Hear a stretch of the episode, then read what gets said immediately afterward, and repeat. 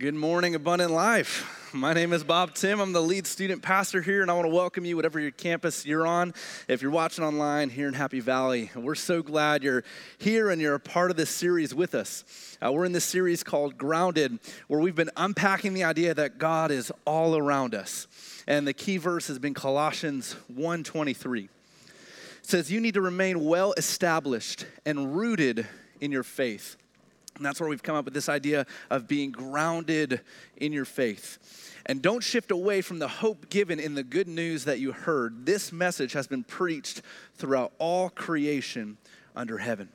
And so we see in this in this verse that the good news has been preached throughout all creation. God is all around us and as we begin to recognize us recognize this, we become grounded in our faith.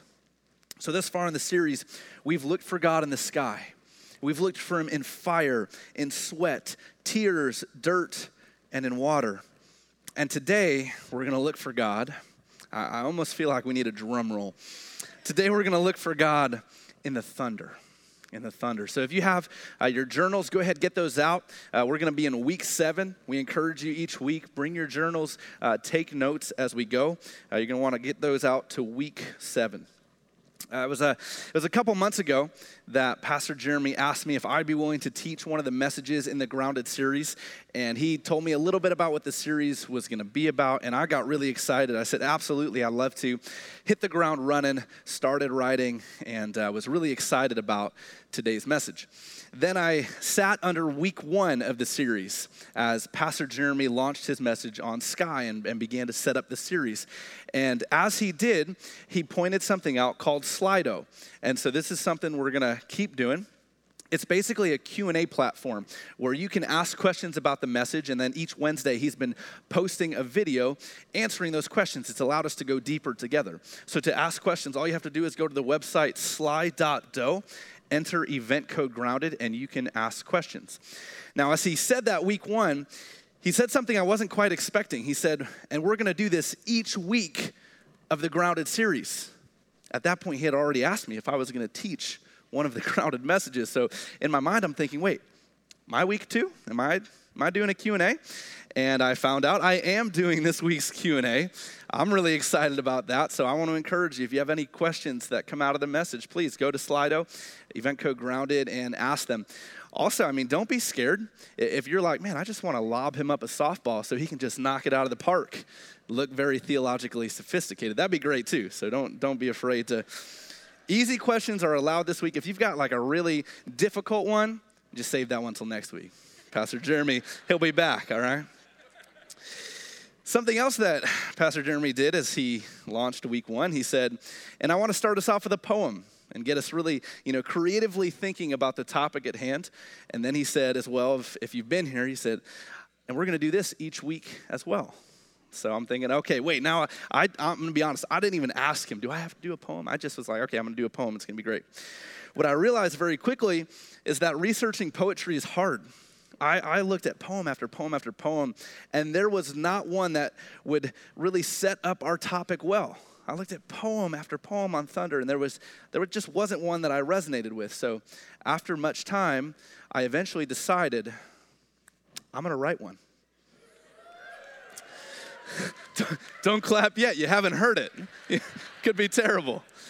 Um, and but before I read it to you, uh, another thing I realized as I was, you know, researching this topic of thunder and writing this message, I, I realized I moved here from Chicago, and I haven't encountered a thunderstorm in the Pacific Northwest since I've been here.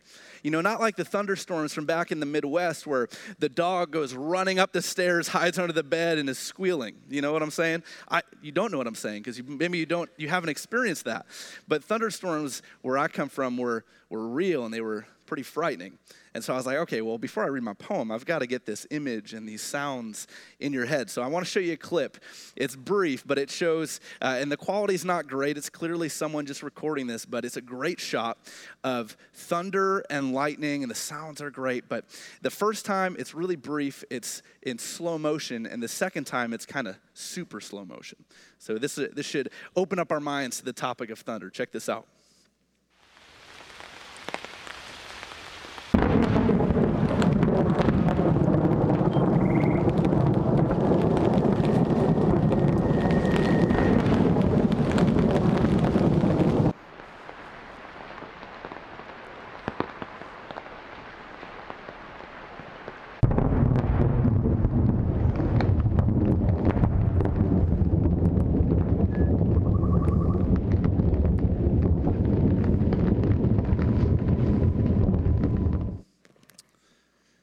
That's thunder and lightning. I haven't experienced a storm like that since I've been to the PNW, the one where you're just a little, little terrified inside and, and yet somewhat excited at the same time. Again, I don't know if you've experienced that.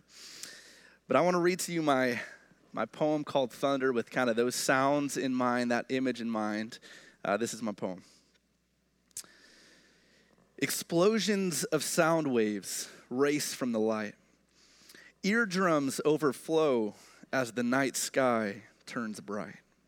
Water pours down, leaving empty clouds, while a mind interprets deafening sounds. Thunderbolts and lightning, indeed, they are frightening. Is this house built on solid ground? That's, my, okay? All right. hey, thank you guys. You're, you're too kind. Uh, let's, let's pray together and then we'll dive into the topic of thunder. God, today uh, we want to search for you in the thunder. And so I pray that each of us listening right now would have ears to hear you, eyes to see you today. God, as we turn to your word, would you teach us more about who you are and who you are calling us to be in response? In Jesus' name we pray. Amen. All right, well, if you got your Bibles out, uh, go ahead, turn those to Matthew 14. Uh, we're going to be in verses 25 through 30 today. We're going to look at a passage where Jesus and the disciples encounter a storm. And as you turn there, I want to show you a story in the Old Testament where God does something unique with thunder. It's back in Exodus chapter 19. And at this point in the story, Moses has led God's people out of Egypt. And they have done, and they have experienced God in incredible ways along this journey. And they've seen the, the Red Sea part in two. They've seen water come from a, a rock. They've seen food fall from the sky. It's been this incredible journey where Moses has been their leader and they've seen God show up in many mighty ways. And in Exodus chapter 19, they arrive at the desert of Sinai, and Moses gets a word from the Lord. It's in verse 9. God says, I'm going to come to you in a dense cloud so that the people will hear me speaking with you and will always put their trust in you. Have you ever had somebody verify you or somebody vouch for you? When I first moved here from Chicago and took over as the student pastor, one of the very first responsibilities that I had was leading a Mexico mission trip. And this was a trip that I had never personally done before. And it was a big team. We're talking 80, 90 people. And, and I was going to be the leader of this trip. And I'll, I'll, never forget the very first meeting that I attended, all the students and leaders were present. And my boss, Pastor Robbie, he got up on stage and he began to introduce me and he began to share how excited he was that I was there. And he began to give details about what brought me there and about who I was. And at the end of it, he says, and he's going to be your leader. And I, I, watched throughout the trip as he, this wasn't just a one time thing, this was something he would constantly do. He was uh, affirming me, vouching for me, turning this trip over to me. In a sense, he was saying to the people present, he was saying, um, you know, the, the relational trust that we've developed, the relational equity that we've established, you can go ahead, you can apply it to him. It's very similar to what God's doing with Moses in this moment. He's saying, I'm going to come to you and and people are going to be gathered and they're going to hear me speak with you and when they do, they will put their trust in you. You will be established as their leader when they hear me. And it's, it's kind of like what Pastor Jeremy was talking about last week, where the woman at the well encounters Jesus. And she goes and she tells everybody what her experience was, and they're intrigued. But it's not until they experience Jesus for themselves that they're fully bought in. And there's something about the people hearing God for themselves that's going to establish Moses as their leader. This actually happens in Exodus 19, verse 16 says, On the morning of the third day, there was thunder and lightning with a thick cloud over the mountain and a very loud trumpet blast. Everyone in the camp trembled. So they're, they're getting ready to hear from God. And I want you to notice how the presence of God is ushered into this moment thunder and lightning. There, there's this big cloud, this storm is brewing, and it's symbolizing the presence of God as being rolled out into this moment. and keep reading. The, everyone's ready for the voice of God, but the voice of God actually comes in the next few verses. And before I show it to you, I want to show you the, the Hebrew word for thunder. And this is actually really cool. It's the word katol. But the root of the word katol literally means voice. So the people are gathered and they're, they're getting ready to hear from God. And this storm brews and this storm, you know, develops in their midst. But it's almost as if there's this voice coming from heaven in the thunder. This gets even more clear though. Keep reading 17 through 19. Then Moses led the people out of the camp to meet with God, and they stood at the foot of the mountain. So they were in the camp. They see this storm, it's brewing. He brings them before the mountain. Mount Sinai was covered with smoke because the Lord descended on it in fire. The smoke billowed up from it like smoke from a furnace, and the whole mountain trembled violently. As the sound of the trumpet grew louder and louder, Moses spoke, and the voice of God answered him. So everyone's gathered, they're ready, they're ready to hear from God, and, and Moses speaks. And what we see is the voice of God answered him. But what you have to see is that this word voice, the voice of God answered him, it's the same root as the word thunder. Some translations even clearly note this. The NASB puts it this way When the sound of the trumpet grew louder and louder, Moses spoke, God answered him with thunder. And so, in the midst of this storm that brews, they hear a voice coming from the heavens, but it's coming by way of thunder. We have the voice of God in the thunder. Now, the voice of God and, and even the presence of God being revealed through thunder is actually pretty common across the Old Testament, but it comes up in the New Testament in John chapter 12, verse 28 and 29. This is Jesus speaking, and he says, Father, glorify your name. Then a voice came from heaven I have glorified it and will glorify it again. The crowd that was there and heard it said it had thundered. So God speaks from the heavens to Jesus in this moment, and everybody that was gathered there, they said it came by way of thunder. And, and what I want to note before we move on, if you read that Exodus passage clearly, and if you read the passages across the Old Testament that talk about God being revealed through thunder, the people's response is they're always terrified. They're always terrified. Now, with, with this idea in mind, God speaking through the thunder in the midst of the storm. Let's look together. Matthew 14, 25 through 30. I want to start with just those first few verses, 25 through 28. It says, Shortly before dawn, Jesus went out to them walking on the lake. When the disciples saw him walking on the lake, they were terrified. It's a ghost, they said, and cried out in fear. But Jesus immediately said to them, Take courage, it is I, do not be afraid. Lord, if it's you, Peter replied, tell me to come to you out on the water.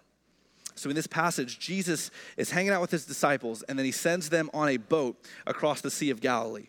And then he goes off to pray by himself. It's something that he's constantly doing throughout the New Testament. And, and what we see now as we change the scene to the disciples out on the boat, that they're on the Sea of Galilee and this storm brews in their midst. And this is actually really common on the Sea of Galilee. It's a sea surrounded by mountains, and cold air would rush down off the mountains, and warm air would rise up off the sea. And that, combined with the fact that the sea is really shallow, is all science for the fact that violent storms can come out of nowhere on the Sea of Galilee. It can be calm one minute and terrifying the next. And so the disciples are out on this boat. And I don't know what, what you think of when you think of boat. I like to think of a yacht okay? I don't think that's what's going on here. I think they're on probably a pretty small boat, and then this violent storm comes out of nowhere. So you can imagine they're, they're pretty scared. And then they see something on the horizon coming towards them, and now they're terrified, it says. Eh, they think it's a ghost. And as it gets closer, it's, it's Jesus, and he's walking on the water, and he says, Guys, don't, don't be afraid. It's me if you're hearing that for the first time, that might be a little strange to you, and I, I, think it is strange.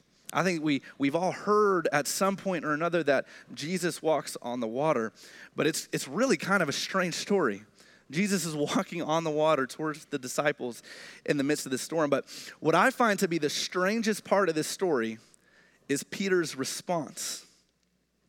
You know, like, what, what's going on with his request in response to Jesus? This puzzled me. I can't tell you how long I looked at this and I, I just wasn't making the connection. How did this conversation go from Jesus saying, It's me, don't be afraid, to Peter saying, Lord, if it's you, invite me to come onto the water with you? How do those connect? And then something hit me. Have you ever felt like you were called by God to do something? You know, have you ever felt God was telling you to do something and it might have been something strange, it might have been something scary, but you knew He was calling you to do it? I think there's this moment where Peter, he just knows if this is Jesus, he's going to invite me out onto the waves with him. I think he, he just knew. Have you ever had that? You ever felt like God was calling you to, to do something and, and maybe it was welling up inside of you and, and maybe you, you tried to push it down like, no, no I'm not the right person. Uh, now is not the right time. I couldn't possibly be strong enough to do that. Maybe you tried to push it down, but at the end of the day, you knew God was calling you to do something. Again, maybe something strange, maybe something terrifying, but you knew. I think Peter in this moment, he just knew and he has this, this task in front of him, this, this terrifying task. He feels like if this is Jesus, he's going to invite me on to the waves. And so he says, Jesus, if it's you, tell me to come to you. Tell me to walk on the water with you. And it got me thinking if, if that's Peter's terrifying task, my question is, what's your terrifying task? Where, where is God calling you in your life to do something? Where is God in your life inviting you to take a step into the storm? And my wife and I, we, we recently experienced something like this. When we moved out here from Chicago, one of the first things that we did was we bought a house. And for the first time, we bought a house. I don't know if you've bought a house before. Dave Ramsey warns you that when you buy a house, financial struggles just come. Like he warned us, we didn't listen. But we bought a house, and it was just one financial surprise after another. And not like, fi- surprise, you won the lottery. No, this was like, this was financial surprise of, of just devastation. I mean, we're talking medical bills that I don't know if you've been to the doctor, but it's incredibly expensive. And, and a couple of them added up, and all of a sudden we had this mound of, of medical expenses. We're like, I, don't, I just don't know how we're going to pay for these. It was a car accident that we got in that had implications we never saw coming. It was bill after bill that was somewhat random that we weren't even expecting. And it's like, how are we on the hook for this? But at the end of the day, we were. It was one financial surprise after another. And my wife and I, we've always desired to be generous. It's just always something we've, we've wanted to do, but we were entering, we didn't realize it at the time, but this was going to be one of the biggest storms in our marriage. And in response to that, our, our giving started to decrease. And, and our rationale just made sense. You know, we, we, were, we were praying to God, like, God, just let us get this mess cleaned up, and, and then we'll start giving. And in a sense, we were saying, God, wait till this storm passes, and then we'll start giving generously again. And then one day it just it just became very clear you know, like Peter in this moment, Jesus, if it's you, just call me out onto the waves with you. We had our moment where we knew God was inviting us into the storm. He was saying, don't run from it, don't hide from it, don't just wait for it to pass. But we knew the thunder of his voice was loud. We knew he was inviting us into the storm. And so, in the midst of it, we began giving as generously as we ever had before. And then we watched as just month after month after month, the, the bills in our budget just didn't add up. The numbers didn't make sense. And we would eventually enter into one of the financially healthiest seasons we've ever been in. And, and I can tell you firsthand, the storm eventually passed. But what happened in the storm was radically profound. What we learned is that experiencing Jesus often looks like walking towards the storm not running from it, not hiding from it, not just waiting for it to pass, but actively stepping into it like Peter does in this moment. Peter says, Jesus, if it's you, invite me out onto the waves with you. And so we pick up the story. Verse 29 through 30. Come, Jesus said. Then Peter got down out of the boat. He walked on the water and came toward Jesus. But when he saw the wind, he was afraid, and beginning to sink, he cried out, Lord, save me. So God speaks through the thunder in the midst of the storm. And, and you might be thinking to yourself, like, why a storm? Why thunder? Surely there's a less terrifying way that God could speak to us. But if you're a if you're a parent or if you're a mentor or if you've walked alongside of somebody and, and you just wanted to see them grow spiritually, chances are you understand this. Chances are you've pushed someone to walk towards a storm in order to experience Jesus. You know, maybe it looks like a relationship and you you saw them in this relationship and you knew that it was toxic. And so you pushed them towards the storm. Hey i think you need to break up with this person knowing that there was going to be severe devastation in that knowing that there would be heartbreak and sadness in that. You said walk towards the storm in a sense knowing that in it they'd experience jesus. You know maybe it was someone you cared about who was in a marriage that was that was falling apart. And you you pushed them to walk towards the storm, to stay and fight, even though you know it's going to be difficult, even though you know it's going to lead to some long days and hard conversations, you push them into the storm. Maybe it was someone who had an addiction. And, and you push them to, to get rid of it, knowing the storm that they would walk through, but knowing at the end of it, they would experience Jesus. We, we understand this concept. It's scary, but Jesus speaks through the storm. And then we have this, this moment where, you know, Peter actually gets out of the boat. Jesus responds to his request and he says, Yeah, come, come out into the water. Peter gets out on to the water and he experiences Jesus in this incredible way. He's pursuing his terrifying task. His eyes are just fixed on Jesus, and he's literally defying the laws of this world.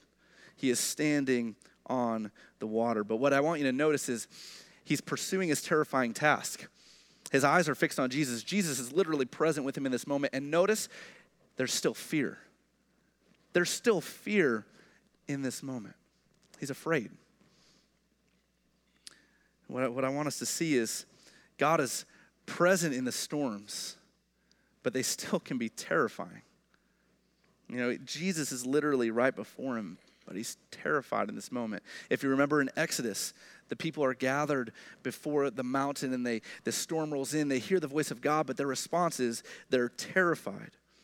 Uh, the writers of scripture, of scripture so often say that we should that that don't fear you know don't be afraid perfect love drives out fear and i think sometimes that we interpret that as that if i'm afraid i'm doing something wrong i'm not trusting god enough you know, I think sometimes we interpret do not be afraid in Scripture as avoid all situations that could lead to fear.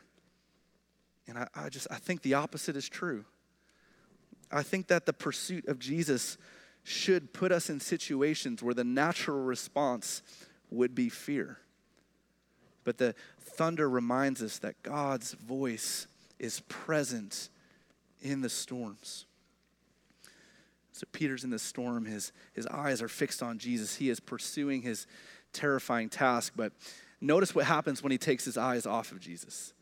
You know, it, it, should go without saying, but as soon as his eyes are removed from Jesus, immediately he begins to sink. Immediately, the incredible accomplishment, this incredible experience with Jesus is no longer possible as soon as he takes his eyes off Jesus. So, again, it should go without saying, but if you're going to have the boldness and the courage to step into the storm, if you're going to be courageous enough to pursue a terrifying task that you feel Jesus is calling to you, you must keep your eyes fixed on Him. Now, I want to point out this, this storm that Peter experiences. This is a storm that he felt Jesus inviting him into. This is a storm that, that Peter chose to encounter. But I think it's important to note there are, there are many storms in life that we don't choose. You know, there are many storms in life that simply find us. And so I want to finish with a passage earlier in Matthew, Matthew chapter 7, and we'll put this one on the screen. But in this one, Jesus talks about the storms of life that we don't choose, the storms of life that just find us. And I think we can experience him in even these storms as well. We can experience him in radical ways.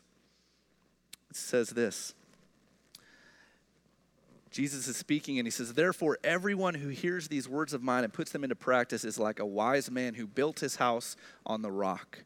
The rain came, the rain came down, the streams rose, and the winds blew and beat against that house, yet it did not fall, because it had its foundation on the rock. But everyone who hears these words of mine and does not put them into practice is like a foolish man who built his house on sand. The rain came down, the streams rose, and the winds blew and beat against that house, and it fell with a great crash. Jesus had just finished up his Sermon on the Mount possibly his most famous sermon of all time in Matthew 5 through 7. And he finishes it with these words. I mean, he had tackled so many different topics in this sermon. He talked about uh, divorce, murder, adultery, loving your enemies, giving, praying, fasting, worrying, judging, and so much more. He talks about all these different things. And then he ends it with this If you hear me, if you put this into practice, it's like you're building your house on rock. And when the winds and the waves and the storms of life come, it's not going to fall. If you don't put these things into practice, it's, it's like you're building your house on the sand. And he's asking a question here. He's like, What is the foundation of your life going to be? Is it going to be Christ or is it going to be sand? And, I think it's a great question, one that we could explore a ton. But what I want you to notice in our context, in the context of storms, is that the storms come regardless of whether your house is built on rock or sand. The storms hit both houses. You know, the reality is sometimes we, we can choose to walk towards a storm to experience Jesus, but sometimes the storms find us. And what we see in this passage is that the wind and the waves beat against both houses. Nobody is exempt from the storms. And I remember my, my first hospital visit as a pastor. I met Jesus in, in college and very quickly started serving with student ministries and I love students. I was watching students experience Jesus at a time in their life when I didn't have him in mind, and, and I was loving student ministries. And so, very quickly, I, I was serving, and then I became an intern at that church, and it, it just progressed to me going on staff as a student pastor. And I couldn't believe that I was getting to do what I was doing. And then one day, uh, my boss, a guy named Pete, eventually he would become an incredible mentor of mine. And one day he gives me a call and he says, Hey, uh, there's this couple in the hospital. You haven't done a hospital visit yet. Do you want to come with? And I'll be honest, I was, I was pretty nervous. I was pretty nervous at that, at that request, a little bit excited just to see this side of ministry, but I was pretty nervous. And so I said, Yeah, I'll come with you. And so we meet at the hospital and, and we just have this quick conversation before we go up to the hospital room. And he tells me what's going on. And, and what I can say is, this couple was probably in the biggest storm of their life. And, and he, he's talking me through this, and I'm like, I don't know if I'm, a, I'm equipped for this. I don't know if I'm ready for something like this. And, and he, he calmed me down. He said, Don't worry, you're just observing me. Just, just follow my lead. And so we go to the, to the hospital room, and I just watch as, as he prays with this couple, as he just loves them and listens to them and cares for them, cries with them eventually. And we have this incredible moment together. And then eventually he, he leaves, and we, we left together. And, and we get back to the church, and we're, we're talking about this. And it, it was this incredible experience. I was opened up to another side of ministry I had never experienced before. But we had this conversation just talking about what had happened. And he said something that was so radically profound, I'll never forget it. And honestly, I don't know if he'd remember saying this. It, just seemed like something that he was saying and kind of coaching me through this conversation, but he said something that really changed my outlook on ministry and what ministry was and what ministry should be from, from that moment forward. He was describing the role of the pastor, and he put it like this He said, The role of the pastor is to pursue people in places of pain and point out the presence of God. I remember it because of all the peace. It's kind of a little tongue twister. But he said, again, I don't even know if he'd remember saying that, but he said that, and that just radically would shape how I viewed ministry from that point forward. Well, in, in a sense, what he's saying here is that you should go after people who are in the midst of a storm, a storm that they didn't choose, a storm that has found them, and you should go after them, pursue them, and point out the presence of God in the midst of their situation. And, as, a, as I think about this, the more I think about this idea, the more I reflect on it the less I think that this is the role of the pastor, and the more I think it's just the role of the church. That the church should be people who pursue others in places of pain and they point out the presence of God. You know, who in your sphere of influence needs you? Who in, who in your circle of life just need someone to pursue them in the midst of the storm that they're going through and point out the presence of God. And, and, let me encourage you pointing out the presence of God doesn't mean that you have the perfect things to say. You know, it doesn't mean you say, oh, clearly God is right here, you just missed him. I think pointing out the presence of God often means you don't have any words to say. I think pointing out the presence of God often looks like being present and just listening to someone and praying with someone and, and letting them cry on your shoulder if they need to. I, think pursuing people and pointing out the, play, the presence of God isn't a difficult thing to do. You just have to be willing. Who in your sphere of influence needs you to speak to them? To point out the presence of God in the midst of the storm that they're going through? And what if, what if as the church, we were people, when we saw a storm on the horizon, we walked towards it, confidently knowing that in it we would experience Jesus. We didn't run from it. We didn't hide from it. We didn't just wait for the storm to pass by us, but no, we intentionally took steps into it, like Peter does. What if, when the, the storms of life find us, we would desperately seek for his voice in the thunder? Uh, I came across a, a quote. Sadly, the author is unknown, but it was this incredible quote that really encapsulates this idea of storms. It says this Finding God does not mean building a house in a land of no storms, but building a house no storm can destroy. This is the confidence that we have when we build our lives on Christ. It's not that the wind and the waves won't come. It's that in Him we can withstand any storm and somehow experience Him in the midst of them. So I want to just finish with, with two challenges for you. Two challenges for you to reflect on this week and, and hopefully put into practice. The, the first one is to identify your terrifying task. What is it for you?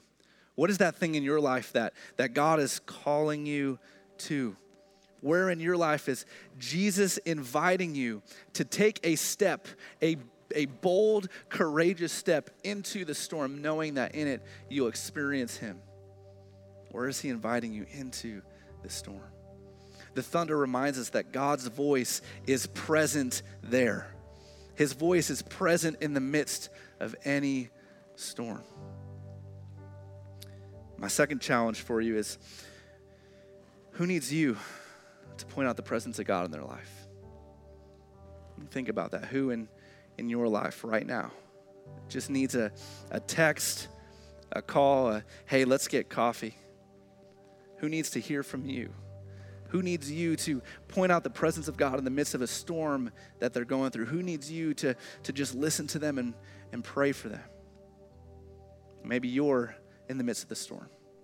Maybe you're right now going through something that you didn't choose and it's heavy on you. I would encourage you at, at all of our campuses, every single week, we have prayer partners. And, and they would love to pray with you.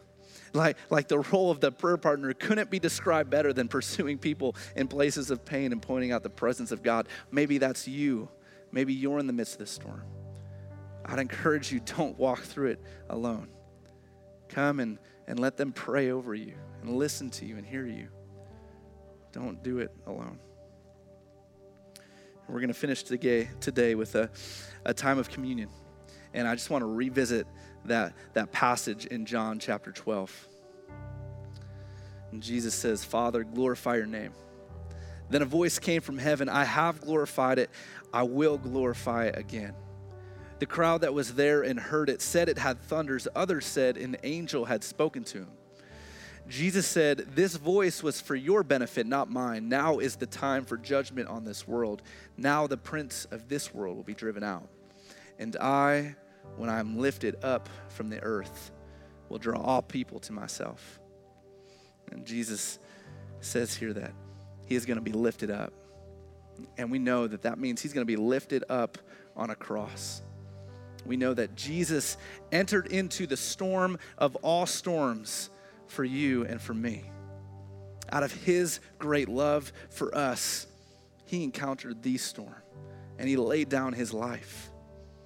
And so, as we celebrate communion together, as we remember what he has done, you're going to get a piece of bread representing his body broken. And you're going to get a cup of juice representing his blood poured out.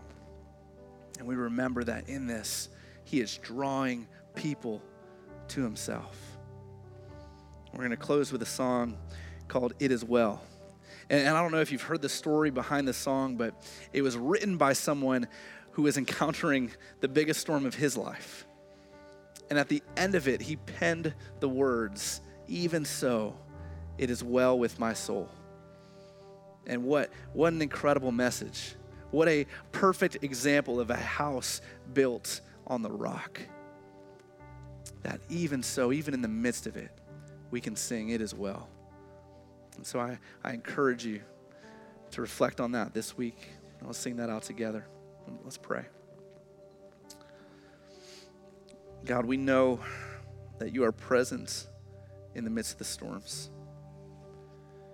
God, for those in this room right now, for those listening right now, that you have a terrifying task before them. God, I pray that you would invite them into the storm very clearly. I pray that you would give them boldness and courage. God, I pray that you would just vision cast what an experience with you looks like. That is the reason we want to walk towards the storm. We want to experience you in the midst of it. God, I pray for those in this room right now who are going through a storm they didn't choose. God, I, I pray that the thunder of your voice would be loud. I pray that they would hear you in the midst of it. God, I pray that you would bring people around them that would pursue them and point out your presence in the midst of it. God, if, if you want some of us to be those people, I pray that you would put it on our hearts. God, and give us words to speak in those moments. God, give us ears to hear them. But God, for those people in this room right now who are in the midst of a storm, I pray your peace I pray that their house would be so firmly established on the rock that they could sing, It is well with my soul. God, we want to hear you in the thunder. We pray this in Jesus' name. Amen.